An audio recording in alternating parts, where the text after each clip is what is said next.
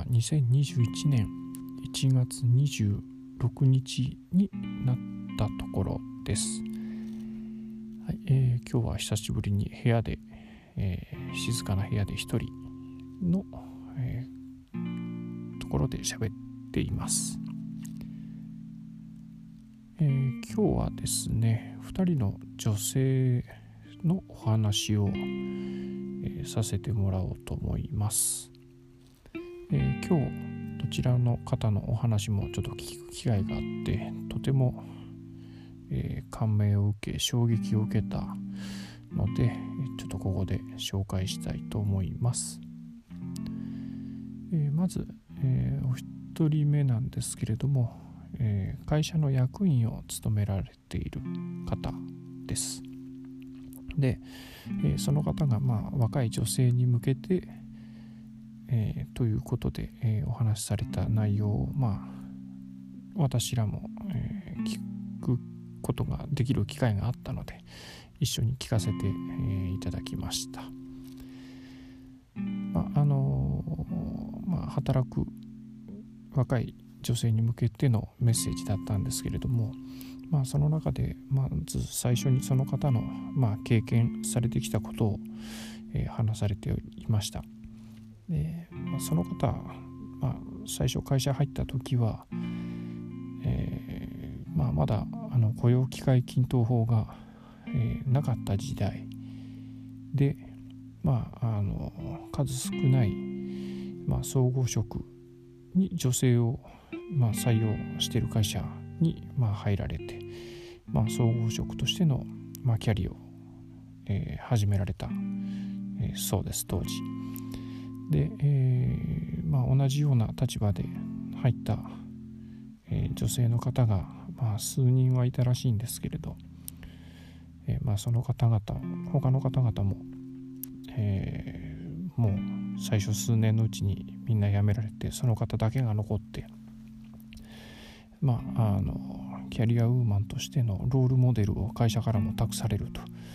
いうプレッシャーの中、まあ、完全男社会の中で、えーまあ、冷ややかな、えー、視線や言葉も、えー、かけられつつも、まあ、温かく支えてくれる人たちのおかげで、まあ、なんとか、えー、頑張ってくれたというお話でした。であのまあえー、結婚もされて、えー、まあ、1人目のお子さんも出産した後、まあ職場にもまあ戻られてということだったんですが、まあ、それも全部前例のない話で、えー、まあ、かなり苦労もされて、ま、睡眠時間もものすごく削った中で、えー、仕事もされてたんですけれども、ま、当時を思えば職場で、えー、子供を迎えに行かなきゃいけないのですいませんごめんなさいと言って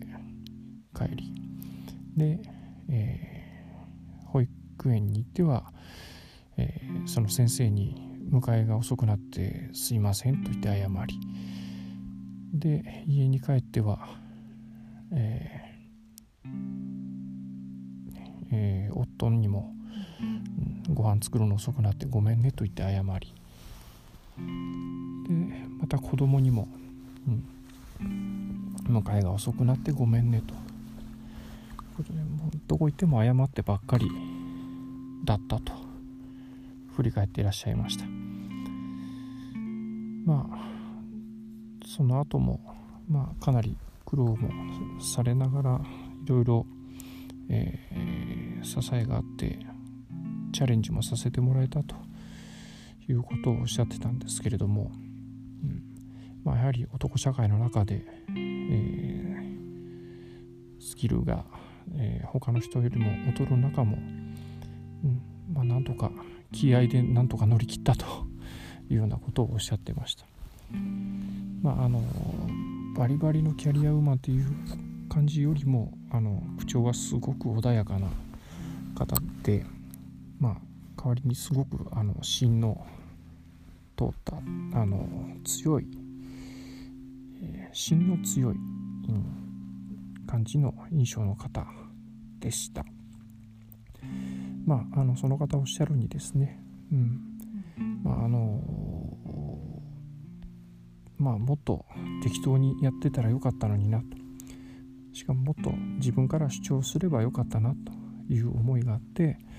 まあ、若い人たちには、うん。まあ、自分みたいな思いをしなくて済むように、まあえー、これからそういうことをやっていってほしいというメッセージを、えー、残されていました。とても衝撃的でしたし、うん。あのまあ、私も、うん。えーまあ、やっぱり周りの支えになれたらいいなというふうに感じました。もう一人の方なんですけれども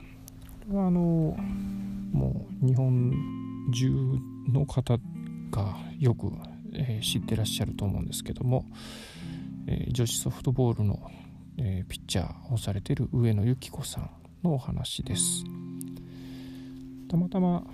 え夜帰ってきて、えテレビをつけたところでちょうどテレビのインタビューですねニュース番組のインタビューに、え出てらっしゃいました。まあ、松岡修造さんとの対談という形の5分ほどだったんでしょうかね、え、まあ、ニュースのワンコーナーだったんですけれども、うん。えー、まあ、今年オリンピックの年になるけど今の心境を、えー、聞いたお話だったんですが、まあ、ここ数年で一番気持ちが安定しているというふうに、まあ、一番最初におっしゃってました。で、えー、どうも、まあ、全然知らなかったんですけれども、2019年なんで2年前ですね、えー、試合中に大怪我を負われたそうで、えー、まあ、バッターが打ったボールが、まあ、顎に当たって顎の骨を折ると、もう顔中がパンパンに腫れるっていうような、えー、非常に大きな怪我をしたそうなんですけれども、まあ、当時はまあ、オリンピックに本当に自分が、えー、出たいのかやりたいのかっていうのをもやもやしながら、えー、いろいろ、まあ、試合とか練習に取り組まれてたみたいですごく中途半端な宙ぶらりんな格好だったんで怪我は、うん、するべくして、えー、してしまったというふうに今は捉えられているそうです。で逆にその怪我があってから、うん何が何でもオリンピックに向けて頑張ろうとなんかスイッチが入ったそうでで、えー、まあその中去年オリンピックも延期になったしかも今年もまあ開催されるかどうかわからないというような状況なんですけれども、うん、もう今はオリンピックがあってもなくても、うん、どっちになっても私の心境は変わらないしここ何年かの間で一番気持ちが安定しているあのもう360度、まあ、全部前向きですと。どこを向いていても自分がしっかりさえしていればどこに向かって歩いてもちゃんと前を向いて歩いていける。そう思えると。いうふうにおっしゃっていました。うん、あの完全に、まあ、それまでその怪我する頃はずっともやもやもやもやされていたそうです。でもそのもやは今一切ないと、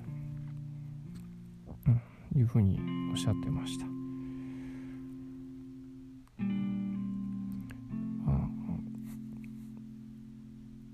ずっと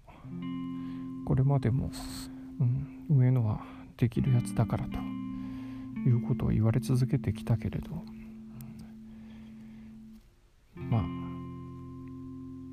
あのできるからやってきたんじゃなくて、うん、きっちりとやることをやってきたから、できているんだというふうに、えー、今は思われているそうです。えー、まあ終始とてもあのいい表情をされていました。あの気負うでもなく、まあ、むしろ堂々とというか、まあ、対戦としているというかいうような形でしたね。うん、まあ本当に、えー、まあ、インタビューの最中、まあ、松岡修造さんもなんか大げさにちょっとびっくりしてふんぞり返ってのけぞってたりしたんですけども、まあ、私も同じような心境でした。まあ、えぜひオリンピックが開催、ね、されて活躍してもらえるといいなというふうにちょっと見ながら感じましたけれど、まあ、とにかく本当に、えー、たくましさを、えー、本当に感じましたね。ということでまああの今日2人の女性のお話を、まあ、印象的なお話を聞くことができたんですけれども、まあ、お二人に共通してたのは、まあ、やはり、えー、ずっと諦めずに継続されているっていうこと。で、えー、やっぱりその中にこう自分を信じて、えー、やり続けてきたっていう、まあ、当然、えー、苦労も、えー、とてもたくさんあったと思うんですけれども、えー、そこで、心折れずに、えー、自分を信じて頑張り続けてきたっていうそのたくましさですね、まあ、当然ご本人だけじゃなくて周りにいっぱい支えられてっていうことだとは思うんですけれども、うん、まあしっかりと自分を信じてあげてまあ頑張ってこられたんだろうなっていうのを、えー、とてもえ、強く感じ取りました、うん。まあ、とてもあの励まされたというかねあの力をもらったなというふうに思います、まあ、とてもなんかいい一日でした。はい。ということで、はい、今日はここまで、はい、それではまた。